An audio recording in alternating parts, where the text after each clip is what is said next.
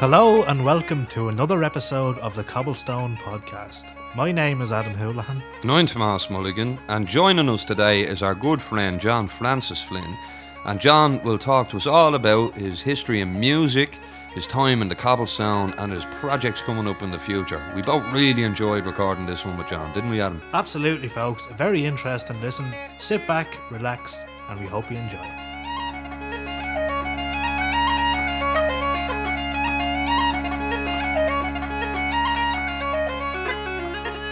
Right, so so we're here with John Francis Flynn. How are you, John?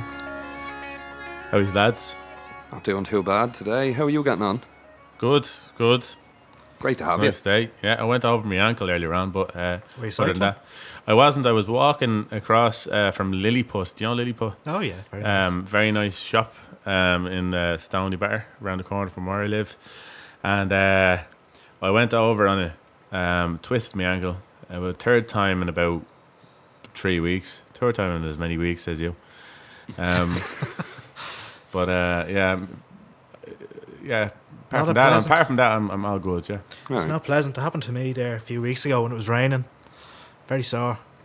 Jeez, So, it's uh, very hard now when it's raining as well because it's very slippy when it rains. Yeah. Especially when you have to go places as well. Yeah, yeah, yeah. Um, so, to just dive right into it, uh, for as long as I can remember, you've been playing in the Cobblestone. Your sister's been playing in the Cobblestone. Yeah. And your dad, before everything shut down, had uh, I think he was playing here every Monday. Yeah. Yeah. Um, do you come from a musical family? Has it always been in your family, or how did how did you get introduced to traditional Irish music? Yeah, so um my dad has a big interest in music. So he he'd listen to when, we were growing up, it was like we were listening to all sorts of music from like uh jazz to rock to classical to whatever else was we just he had a massive collection of uh, of music and he's a bit of a nerd uh in that but uh he decided at some point that he was he wanted to play me. I mean, he was playing the guitar up into that, like kind of just playing the guitar, you know, like and the guitar is kind of a genre unto itself. Can kind of, Yeah. you know, you're playing the guitar, you're not necessarily playing any particular style. Uh, but he was dipping into a load of different styles, I suppose, on the guitar as you do. Um, but I suppose he got really interested in trad music and then picked up a ba- the banjo, the tenor banjo, specifically to play trad music on it. And around that time, I had been playing uh, the piano. I, was, I started playing the piano when I was about four, and What? but yeah, started playing the piano when I was about four, um, and by the time I was six, my uh, my piano teacher encouraged my dad or, or, or told told my parents that uh, it, I shouldn't really be I should quit basically. Because he was saying you know he's he's actually he's actually quite good at music but he just doesn't put in the work. So like I think you're wasting your money at this stage six years of age Jesus. six never tell a six year old to quit anything unless it's drugs like, like don't tell a six year old ever to quit anything you know, is absolutely. I'd be playing the piano to this day. Like, I, I, well, I don't know, but um, I'm sure I would be, would have, because I uh, stuck to the when I went to the Tin Whistle. It was no different. I was seven, probably maybe six or seven, and uh, my dad wanted me to play music, and he was learning the banjo at the time, and so he brought me along to the to the the classes that they had on Saturday morning in in in, in Marino, in Fairview, and. Uh, he said uh, he'd, he'd do the classes with me. So he was doing the banjo and then the tin whistle with me. So the two of us were in the class together, which was nice, you know.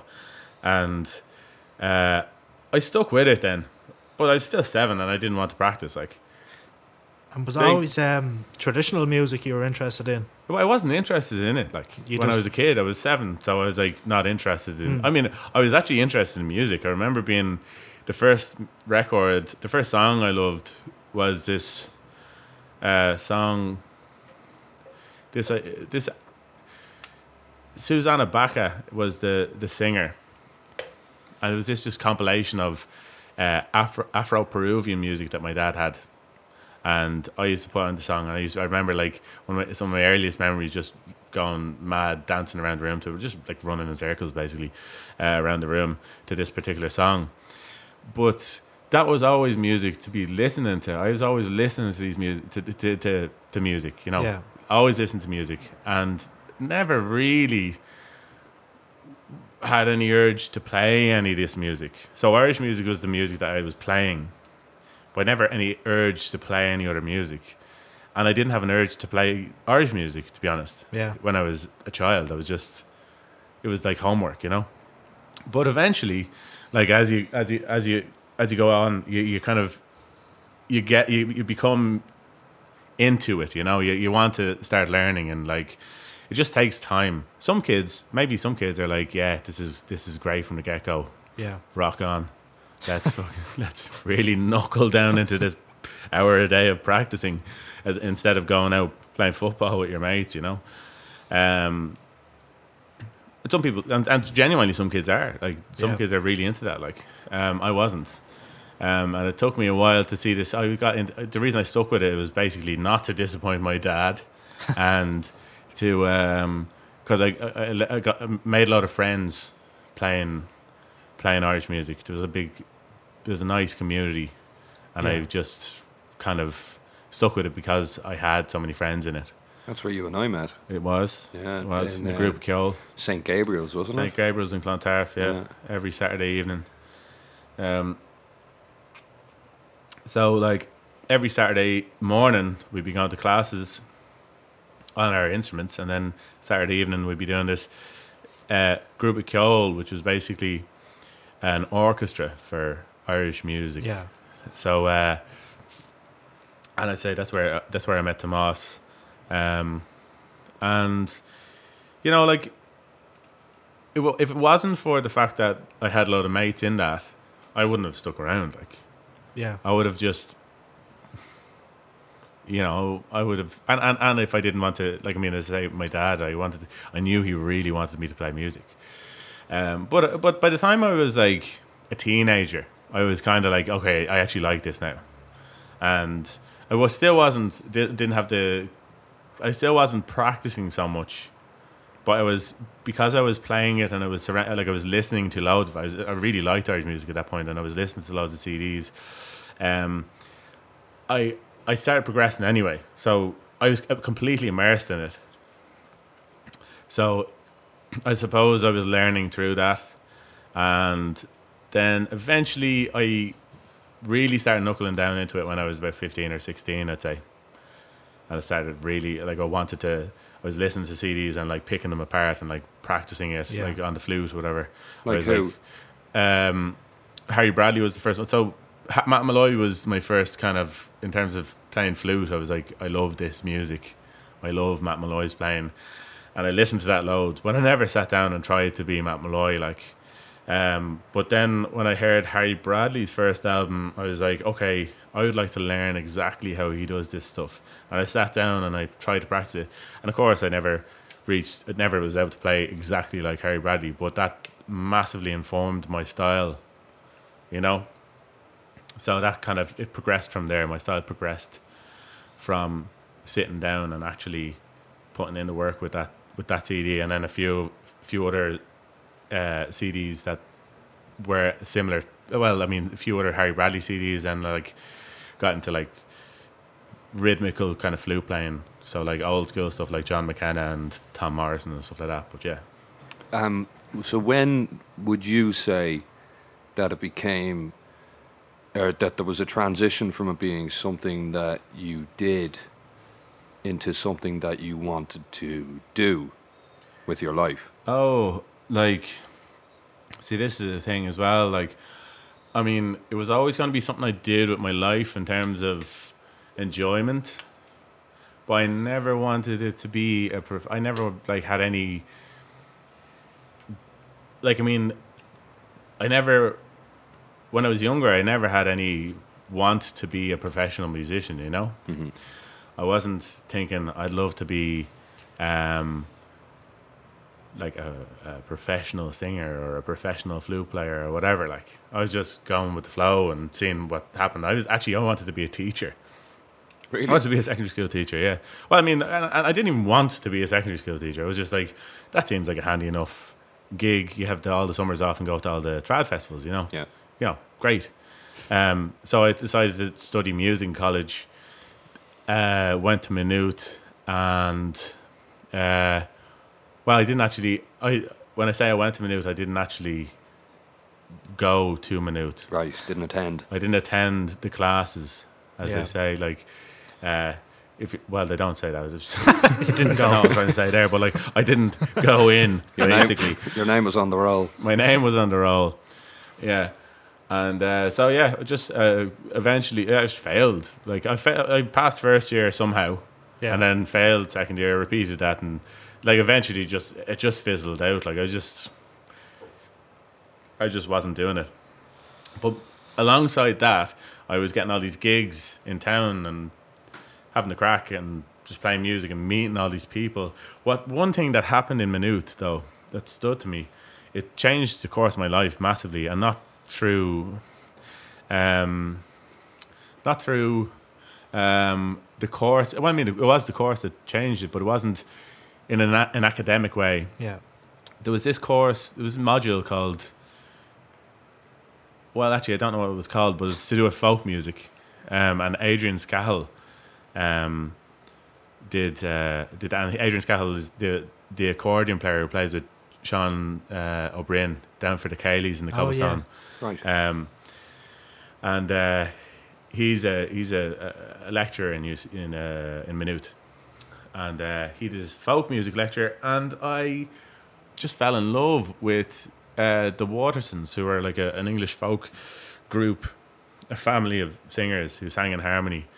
Um, and they were around in the like the well, they still some of them are still around now, but like the they recorded a lot of English folk songs back in the sixties. They were part of the, the revival back back then, you know.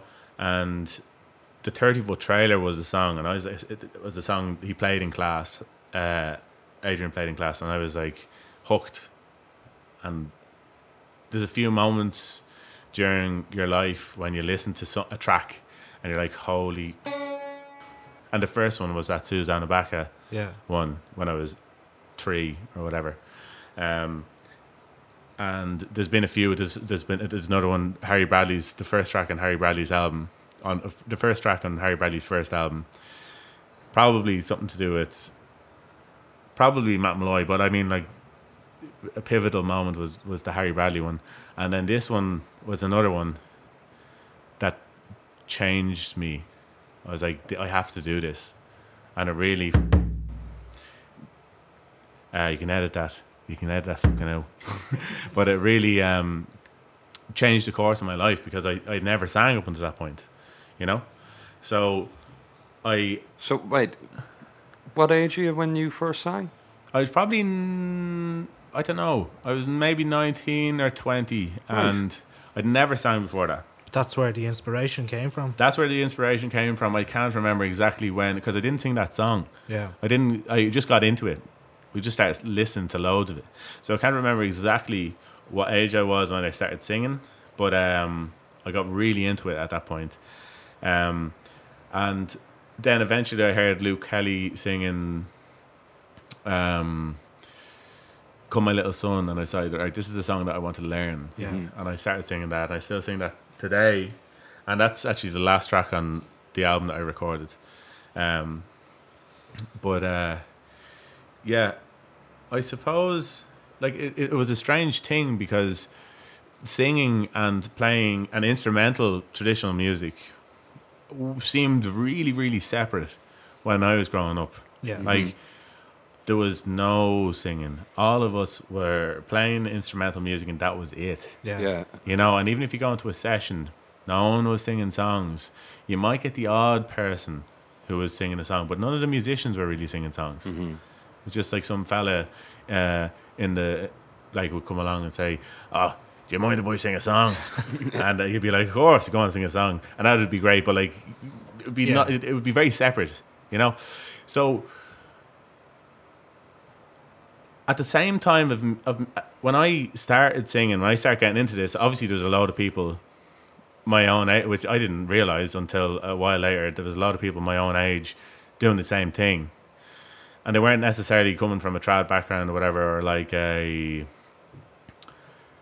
like a, a background where they were playing like tradition. Well, yeah, playing traditional music. They could have, you know, just a lot of people my age just got into singing. Well, not even a lot, just a small selection of people got into singing traditional songs, and we all just happened to meet somehow. Yeah. Is that how um, Skipper's Alley came about? No, actually, it was Skipper's Alley was um was kind of like I was playing. So I started playing the guitar. Yeah. Uh, when I was about sixteen, and what happened was, I, so I wasn't singing. Like I mean, I was singing. The reason I was invi- invited into to join Skipper's Alley when they were deciding they wanted uh, uh, on members uh, wasn't because I was a singer. It was because I played the guitar Right. and I was I was back in trad. So I um, Skipper's Alley was made specifically to go to. It was basically to go on a holiday, yeah. and this is it. Like I was never trying to be a professional musician. We wanted to have the crack at this festival, and some of the lads were like, "There's this festival. Uh, there's a competition, and if you if you if you get selected, you do this competition, and you get a holiday for ten people to go to this, or sorry, for seven people to go to this trad festival in France." So who's who's the founding members here? Well, uh, Finan McGowan and Owen Ó Ceannabháin had been at the festival before, and they Okay. found out that, like that there's this competition um, that they run. Yeah. And I should clarify, sorry, that the competition doesn't get you a holiday. You just that's part of the holiday, if you know what I mean. And it's not a Okay. holiday. It's not supposed to be a holiday. It's a gig. but like the lads were like, oh, if if we make an EP and send it on to these lads, we might be selected to to, to, to take part in this competition Yeah.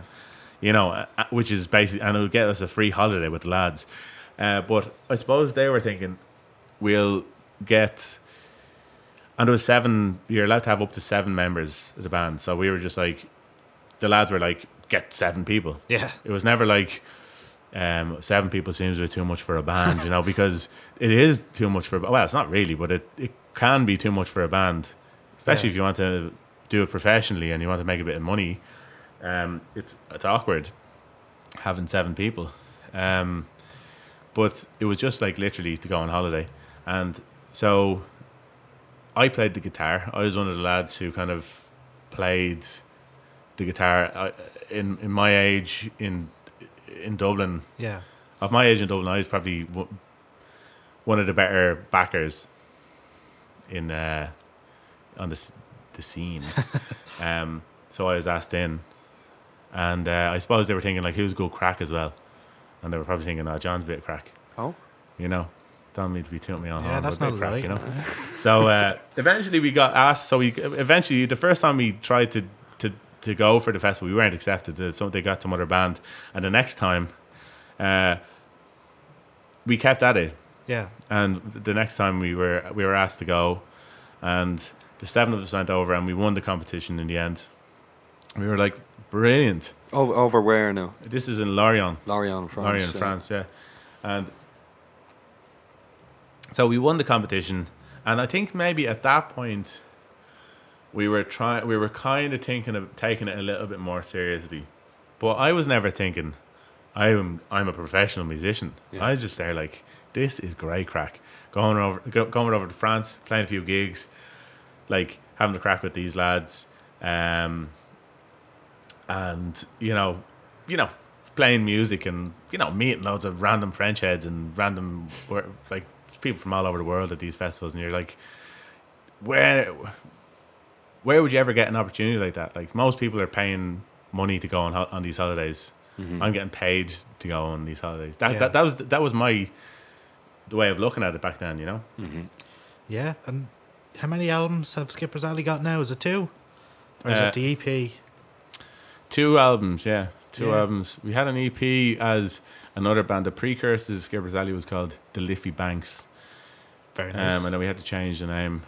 Um, so, yeah, there was an EP with Liffey Banks and then two albums with Skipper's Alley. One came out uh, uh, last year, even though uh, I was listening to the radio a while ago, and uh, they introduced uh, me as a former me- no, sorry, a member of like a former member of Skipper's Alley, and they introduced Owen and Ultan as former members of Skipper's Alley, as if Skipper's Alley didn't exist anymore. Yeah. Um, not many people know this, but Skipper's Alley uh, still exists. Live and kicking. yeah, live and kicking. So, like, come on, uh, give us a gig, please. Uh, that album, The Old Fip, uh, that's an amazing album. Thanks very much. Yeah, big fan of it. Uh, and, and we, we had the pleasure of um, emceeing the launch just before the world shut down. Yeah, Yeah, it was a great night. It was the, Fantastic. the last great night. the last was. great night. Yeah, it actually was the last great night. I couldn't walk after the gig. What happened? I was blocked. Oh, I see Put me what in you a mean. taxi and I see what you mean. Yeah, send me home. it was. It was a great night. Uh, yeah, and it was kind of. I think that was kind of the last great. It was the last night out, really. Uh, like that everyone was out. Yeah, for you know, and uh, and uh, I suppose. Um, that's kind of why the album hasn't gone anywhere. Like Mm-hmm. we brought out an album uh, just before this whole thing started. Like we, and we and, and like well, part of the reason is we didn't put any money into PR, which is a must these days. Yeah. Um, unfortunately, uh, but like even if we did put money into PR, what would we be doing now? Yeah, it's not much you, you could know, have done. but we still have fucking 100, 150 LPs in the in the um. One of them is mine. Paddy Yeah. Cummins never gave it to me. Oh yeah, you'll get it. You'll get it. You can call around now after this if you want. And uh, it is a, it is available on Spotify, isn't it? Yeah, it's available and everything. To be honest, it's up Yeah. online and like you can be listened to. Um, we'd prefer if you bought it. Never mind. never mind Spotify. But whatever. Bandcamp Fridays are. a Bandcamp. Fridays are coming up every. Are they coming up every month or every two months or whatever? Yeah, they've. They're great. Yeah. Um, before you were in Skipper's Alley, I wanted to bring this up. Yeah. Uh, there was a band you were in, and uh, you were hitting all sorts of heights. Consumer Love Affair. Oh yeah, of course. Yeah, yeah. I thought you were going to bring up extortion there, Tomas. No, no, that uh, dead, dead in the water before it Yeah. even got going. True. Extortion. Yeah, John and I formed a band with uh, Connor Walsh uh, called Extortion, uh, with no e in it. It was just a capital X. Like Xtravision. Yeah, Or did- exactly like Xtravision. Yeah, and we went to Connor Walsh's house, and so what I brought to the table was three chords.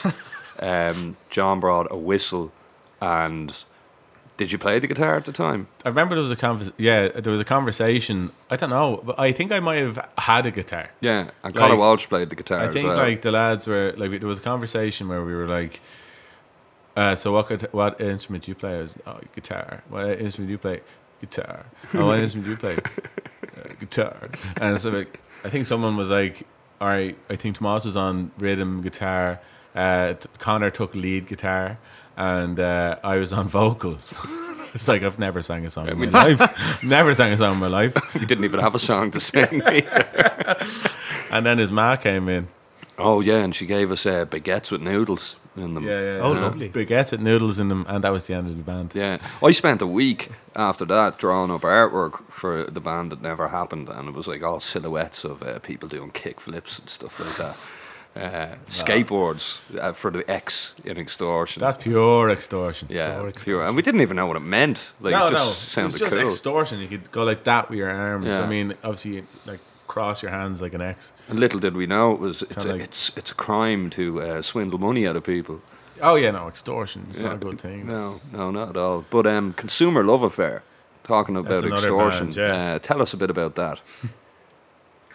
So I was asked to be the bassist in a band called Consumer Love Affair years ago. Um, Our, our friend Conor McHugh uh, was the drummer, and he was like, "Oh, you play you play guitar? Do you want to do the, fill in for our bassist?" And I was like, "I don't actually even own a bass. Never mind, play it." And of course, I didn't play standard tuning guitar. I played in Dadgad, so I was like, I don't know. I like I couldn't even translate it onto and I and I yeah I couldn't, couldn't translate it basically onto bass. So I tuned I after I agreed to doing this reluctantly, I tuned the bass kind of like DADGAD guitar, and I was doing it like that.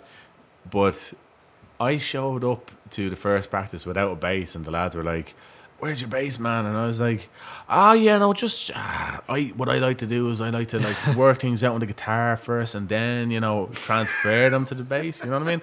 And the lads were like, "Ah, man, that's a really cool um, process, whatever." I was like, "Yeah." Literally didn't own a bass, and eventually uh, I was I had to do the gig with them, and and I got a loan of a bass, and I I don't know I I I still didn't know what I was doing, and I was just like I bluffed it, you know, and did a grand job. It was fine, Fair play to you. and uh, and at the end they were like, "Nah, man, you're like you're better than our usual bassist. Do you want to record an EP with us?" And I was like, "But why about your old bassist?" And ah, well, look, we'll just we'll get you involved instead. And I was like, "What?" I literally don't know how to do anything on the bass. But like your man who like we ended up doing some really big gigs. Yeah. I mean like I playing remember. they weren't really big gigs, but they were like big venues. Like Yeah. we were playing and supporting people in like the the, the Olympia and we were like kind of playing on the main stage at Trinity Ball and stuff like this.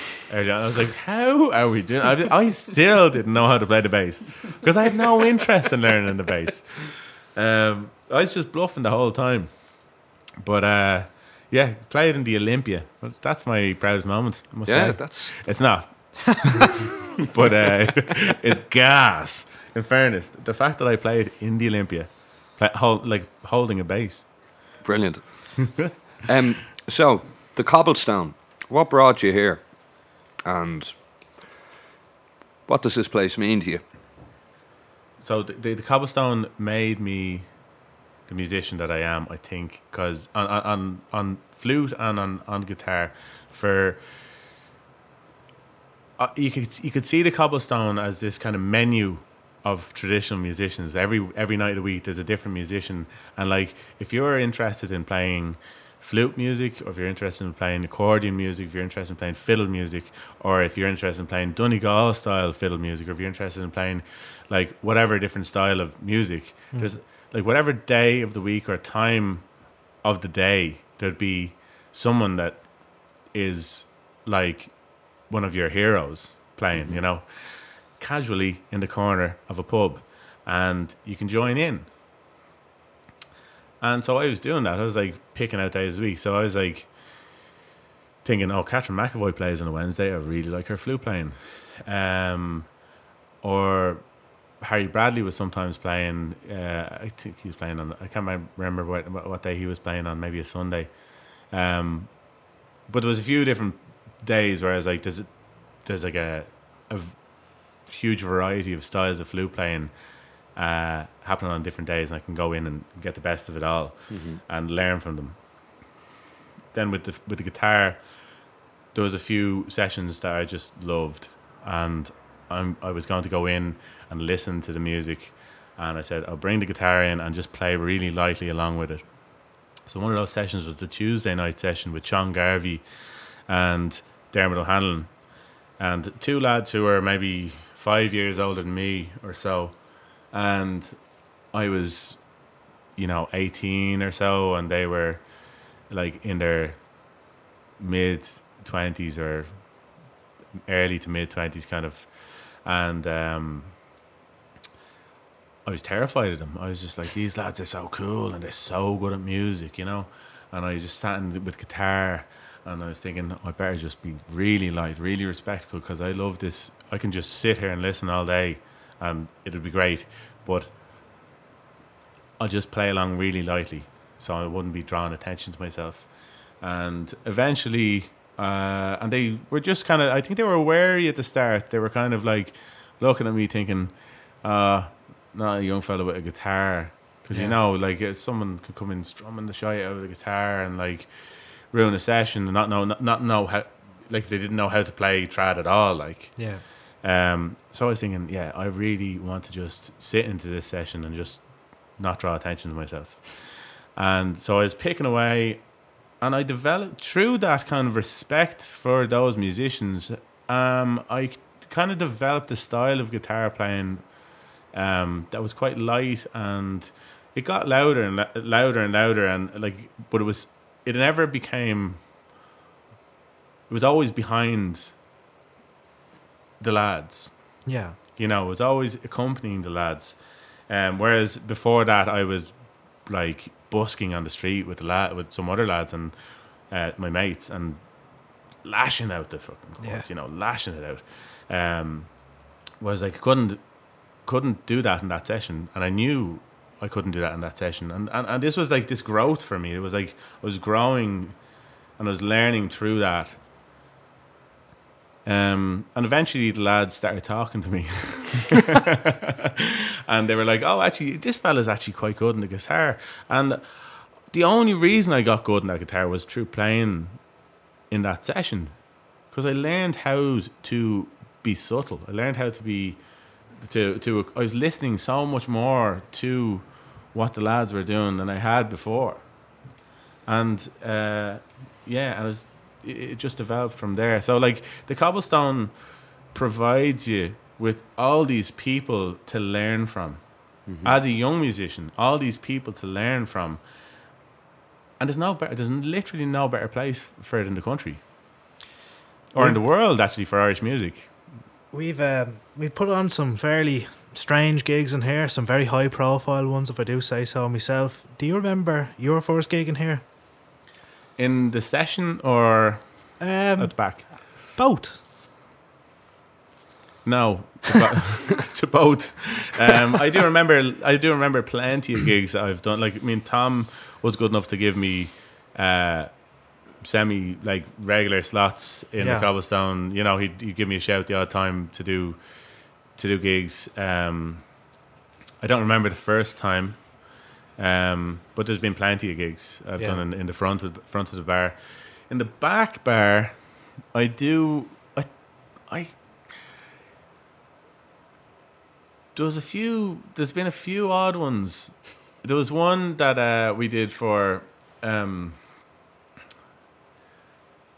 with uh, once there was a king which is uh, my band with um, paddy and Ultan um, a band that we very rarely do anything with Yeah.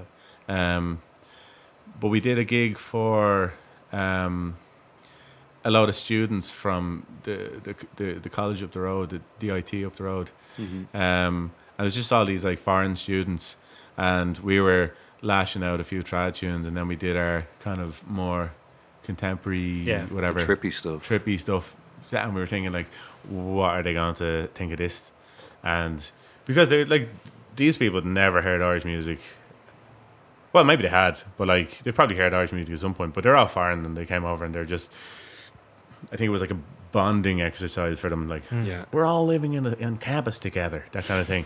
And um, they come down to the cobblestone, have a couple of pints, and uh, see a lot of lads playing Irish music. And then we were doing the trippy stuff, and they were really into it, mad into the trippy stuff, you know.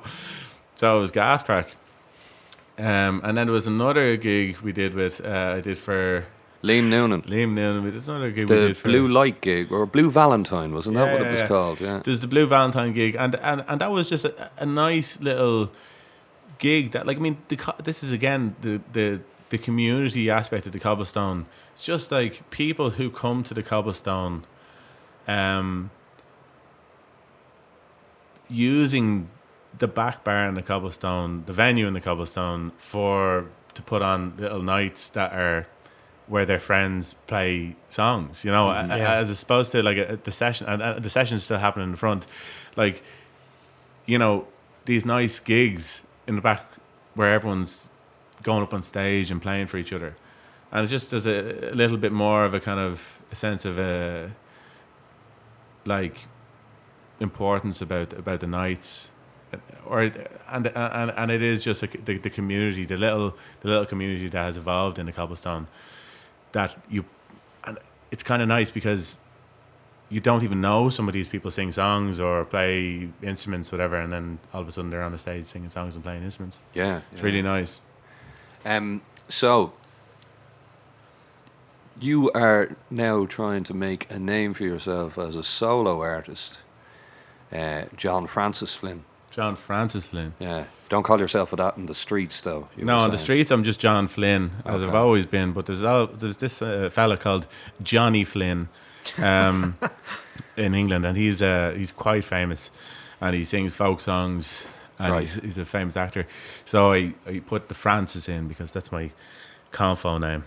It's your confo name. Yeah, yeah, it's my It wasn't confo your name. it wasn't no, your middle It's name, either no? going to be John Michael Flynn or John Francis Flynn. I was like, you know what? JFF. It kind John of rolls Francis. I bet you're glad now you went with Francis. Yeah, I am. At to be honest, it was either going to be it was either one of them or like John Michael Francis Flynn.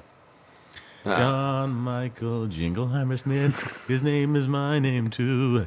Whenever we, you know, you know yourself. Careful, careful. We'll get flagged for copyright if you Yeah, sing yeah, any yeah, more of that.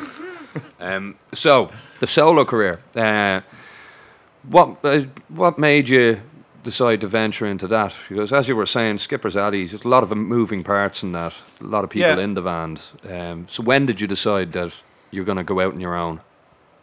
So, like, at some point, I started taking. I, I mean, like, I was. You can you can only go with the flow long enough uh, Yeah. uh, uh, to to some point, and then you're like, right, I have never made any money ever.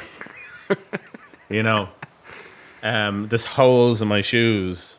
I need to eat. I need to eat, eat, eat. I need to eat with my teeth. Um, you can edit that out as well. you know, but like I need to start making money. Um, but I really don't want to end this journey. Uh-huh. I've been going on a journey, and it was just going with the flow for a while. I really, really started to like playing on stage with the band, and I didn't see any future for myself in an office or anything like that. And I was thinking, well, there's no other choice for me here. I'm just going to continue going like this, but I need to take this more seriously. And it also coincided with uh, people asking me to support them. So Lankum asked me to support them years ago in the Sugar Club as a solo act. Right. Um, I'd never considered myself a solo act. I was just, you know, singing songs at sessions with the lads. And they were like, oh, do you, do you want to support us? And I was like, yeah, grand. That sounds, well, I was actually, thought that was me. I didn't, I didn't expect it at all. I was very surprised. And I was like, Yeah. you know, it's an honor. Like, um, and then in recent times, I've been just asked to support people, other bands, and they weren't necessarily even trad bands. Yeah. It was just people who saw who saw me singing at sessions, and yeah, it was that kind of thing that gave me confidence to do the the solo thing. Mhm. I never sat out set out to um, to be a solo musician. Even when we were taking Skipper's Alley a bit more seriously, I was never setting out to be a solo solo musician. Mhm. Um, but yeah, I was never making music to to be on stage. You know what I mean? The music that I made was never. I was never thinking of how am I going to do this on stage. You know. So that that journey has happened recently in the last maybe three or four years. I've started thinking about it. The whole the record label thing when when um, River Lee came in, got involved. So I'm signed to River Lee, but before that, uh, Lankum had signed to Rough Trade. Ye Vagabonds signed to River Lee. O'Neill started si- uh, signed to R- River Lee, and Keen Lawless, who's my manager now, uh, he got in touch with me and was like, "Look, this crowd are like they want more. They want to hear more musicians from Dublin. They want to hear more folk musicians from Dublin. They're looking for people. Uh, so you need to take this seriously. You need to rec- make a recording." And so I was like, "Grand, I'll do that." Yeah. But also, I have no money, so it just took ages to make the recording. Um, yeah, like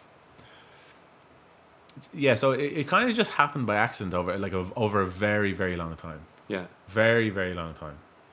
Um, whereas I suppose like most people who are coming from like say if you don't come from a trad background, if you're playing music like a, as a a singer songwriter, you're only making music for. I mean, you're not, maybe not only making music, but like you hope to be playing that for people.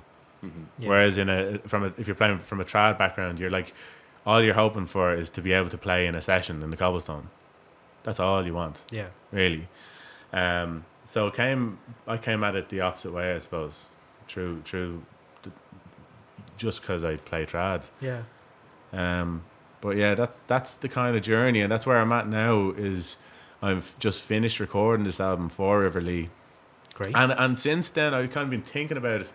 Uh, over the last few years, I've been thinking about what how I would present that music, what what I like to do with the music, um, in terms of if I'm putting it on a stage, like so I don't necessarily see what I'm doing now as traditional music. You know, I come from a trad or traditional music background, um, and I still play traditional music.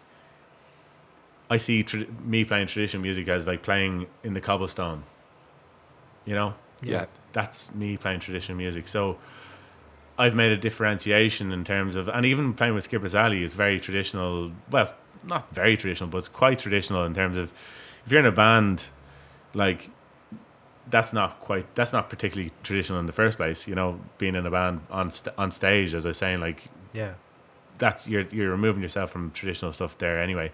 But um, what I'm doing now is kind of I decided to kind of bring in. Remember, I was telling you, like my dad had all this music that I was listening to. I still listen to all sorts of music. As I was saying earlier on, traditional music is the music that I play, and I listened to so much more music than that. And I suppose I decided for for this project because it's my solo thing, and I have other musicians playing with me, but my my own vision, I suppose. Uh, I wanted to incorporate sounds from the music that I love, separate from traditional music and traditional music itself. So it's it's a kind of a a mixed bag of everything that makes me makes makes like everything that is me in terms of how I think about music. I suppose. Right. Okay. And when can we expect that? When can we listen to it? Uh, we're bringing it out on the the end of July anyway. Great. Either the 30th or the 31st of July, and um, before that we'll have a couple of singles out. Excellent. Any um you mentioned Come My Little Son was Yeah. gonna be the last track on it, is it? Come My Little Son is the last track on the Is album. Is there yeah. anything else that you can disclose now, or is it all being f- yeah, well, the fir- yeah, no, I can tell you. Yeah, the first, like, I'll, I'll tell you the couple of singles that I ha- that I'll be bringing out. Um, uh, so the first single was a song called "My Son Tim," Okay. um, and I think, and I can't remember where I heard the song first, but I have two possibilities, and they both work well. Uh, two great people. Um, it was either I heard Frank Hart's version Yeah. uh, first, and I, he's a hero of mine, absolutely amazing uh, singer from Dublin. yeah. Um, and I learned it from that CD, and then I heard Andreas Schultz singing it. I was like, "That's Ah. another Oh. another Mighty. amazing version." Or else, what I think is more probable is actually, I think this is it, um, is that I heard Andreas Schultz singing it first of all in the Cobblestone. Yeah. I'm pretty sure I heard Andreas singing it in the Cobblestone, and then that's what spurred me on to go and find it. Um, it was the Frank Hart, Hart version uh, that I learned, and I think Andreas sings it a little bit differently. Um, Uh, how did how did I he sound does, when he uh, recommended it to you? What's that? How did he sound when he recommended it to you? This well, he didn't recommend it. He, he actually sang it. All right. My son Tim was a bosun's mating, hot blood a whistle, but he never ran a raid. When the thought of his mother came into his head, you couldn't understand one word he said with your two eye. Whack follow da, whack follow diddle follow die do. Excellent. Uh, he sounded a bit like that. Um, and I was listening to it, I was like, whoa, Andreas is unbelievable at singing. Yeah. Yeah. Like he has this. A, he's a German man that has no. It's it's like there's very there's a few foreign people who come into Irish music and master it, Yeah. Yeah. and there's so many people.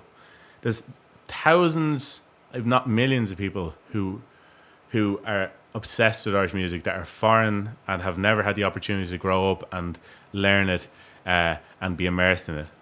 And there's a few people, there's only a few people like Andreas and Hajime Takahashi, uh, who have two unbelievable men who have properly come in and just soaked it up and mastered it. Yeah, he's got it. They're hasn't stunning, stun- Yeah. stunning musicians and singers. Like, it's like it's. And how do you do that? Like, how do you do that? Something special about them. Yeah, totally. But um, yeah, truly, truly special people. Like, and, and Andreas was yeah. So I, I I'm pretty sure it was Andreas who who I heard first, and in the cobblestone. I remember it was down the end of the bar. He was standing up. Deirdre Hurley asked him to sing the song, and I was there, and it was just spectacular. Um, the other song is shall I think that we were bringing out is uh, as a single is uh, "Shallow Brown," and I learned that when I was on the Disney cruise ship. Oh, the Yeah. Disney cruise ship. Can you Mm. tell us a bit about that? It's it, we we got a call from a from our um, our agent in America. We had an agent in America back then, and um, before we um, before we were going on tour, um, there was this opportunity to do a gig on a, a cruise ship, a Disney cruise ship, which was um, basically uh, floating Disneyland. It was it was very strange, and the lap of luxury, and uh, very very like plush, fancy, very very fancy uh, cruise ship. I think I, be, I believe it's like one of the most expensive cruise ships to be on Jesus. but it was absolute torture. And we were treated we weren't we weren't treated like crew. We were treated like uh, passengers. We got the fancy rooms and all, and we were still like driven demented. We were playing in a bar called Darby O'Gill's Irish Bar. Welcome Darby O'Gill's Irish Bar. I don't even know what accent that was to be honest. Uh, but like we did like four gigs a day, only like forty minute gigs Yeah. um, spread out the evening. The rest of the day, we were free to do whatever we wanted to do. We could um, play in the swi- go swimming in the pool, go to the cinema, or we could partake in any of the various activities they had on. one of which was the Hidden Mickey Challenge. and every day, we, like I mean, not every day, but like they would pipe into the rooms, uh, like the activities, like ding, ding, ding. Well, no folks, way. Oh, Into, into shocking. your room. everywhere on the boat, into Oh your room, God. yeah. And there was one. This activity, this activity was for the kids in particular, and The hidden Mickey challenge. the hidden Mickey challenge. Could all the kids on the boat please report for the hidden Mickey challenge? It was basically like a scavenger hunt where you could find all these Mickey Mouse heads or whatever hidden around the boat. But then I was just like thinking, like, nobody else finds this funny. Only the Irish people on the boat find this funny. Everyone else is like, ah, hot damn, the hidden Mickey challenge. Can't, can't wait. like, my God, it was. Yeah, so anyway, it was. Uh, we were driven to Menton on the boat. We were on the boat for 25 days. Whoa. Yeah. And uh, it was it was dreadful. Like, So really- you, that's really that's where you picked up Shallow Brown. So yeah, in my spare time, I was like reading this um, book of. I was going through this book of um, sea shanties, and found this uh, found this song called "Shallow Brown," uh, and yeah, I just learned it, and you know, I, I, I resonated. I just I just thought it was a beautiful song, and um, telling a really sad story was a, it was a it was a story it was a, it was originated as a slave song uh, in the West Indies, and as slaves would have been like they would have been kind of I suppose rented out to to ships, um, fishing vessels or whatever, and it says in the book that like everyone was just singing everyone else's songs, so maybe the structure of the song would have been different when it was uh, in its original form, but it, it developed into a into a, a sea shanty, and um, yeah, and there's loads of versions since since then. I've actually looked up and there's loads of versions of it, Okay. um, and it's, it just travels because these these songs just travel everywhere Yeah. because like from word of mouth, whatever, or like oral tradition or whatever, you know, just pass on from sailor to sailor to from generation to generation, that kind of thing. And uh, so there's different versions of the song all over the place. Um, but this ver- this particular version I didn't get from any recording. It was the, f- the only actual song that I specifically got out of a book and read the melody and learned the melody from the book. And because of that, it's probably slightly different to what's actually written in the book. Because I suppose it's hard to write out folk music as uh, they're, you know, it's hard to write it. Like no one plays, no one plays folk music like if you were to play it as it was written, it'd be like a MIDI file, you know Yeah. you know, it wouldn't sound natural, you know. So you kind of do what you want with it, not what you want with it, but like try to make it natural Yeah. um, and connect with the melody through a book, which is awkward enough, but it was a beautiful melody, so I connected with it pretty um, handy, I suppose. I find that awkward enough anyway, trying to learn melodies out of books. Um, but um, yeah, really beautiful song. Okay. So, when this album comes out at the end of July, how can we get it? Um, well, you can buy it on uh, on, on Bandcamp. It'll be out on Bandcamp. I, I- Bandcamp, if you okay. follow uh, me on uh, Instagram, I'll be posting about it. I don't have it do any of the other social medias, so Instagram is a place to get me, and I'll be directing people. I suppose I'll have some sort of Link in the bio. link that kind of th- link in the bio, as I say. Um, but yeah, I suppose I'll have to set up a Bandcamp, and then also the the record company River Lee will be putting it out. So um, that's through Rough Trade. So I'm sure you'll find it there. Okay. Yeah. Before we let you go, John, tell us about what you have in your pocket there. Um, well, and I'm glad you asked. Um, this is um, a little contraption I made uh, based on um, a contraption that a man called um, uh, Packy Manus Burns made. Uh, Packy Manus Burns was a, a musician back in. Uh, he's from Donegal. He was from Donegal. He died there recently. Uh, in his, I think he died in his late nineties or he was in his nineties anyway, um, and he was around in the kind of around during the, the English folk revival, you know. Yeah. Um, and he, he had this contraption where he, he like put he was able to use like I don't know use plumbing pipe or something like that to attach three tin whistles together, and he played one of them, uh, and he had two hanging out, um, and they had the two the two hanging out were like drones, and one of them he played the tune on, kind of looked like a an octopus or something. Yeah. Um, now I don't have those uh, materials at my disposal, so I just stuck two tin whistles together in a with a with tape, and I covered over three of the holes on one of the tin whistles, and I just play the tune. I play the tune on one of them, and, and use the other one as a drone, basically. Um, but yeah, someday I'll, I'll work up to the three the three tin whistles Oh. like uh, like like uh, Paddy Packy Manus Burns. Would you uh, would you play us a tune on it? I will indeed, yeah. I'll play a tune actually that I recorded um, on the album. It's called Tralee Gaol, and Before you go ahead in that, I don't know if you gave us the name of the album at all, did you? no. So the album's going to be called "I Would Not Live Always," which is uh, taken from one of the, the songs on the, on the album.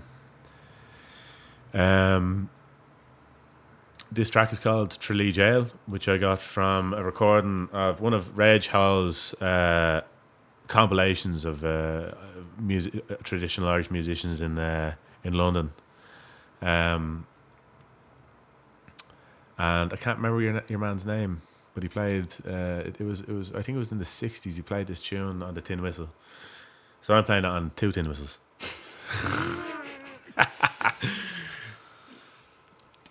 so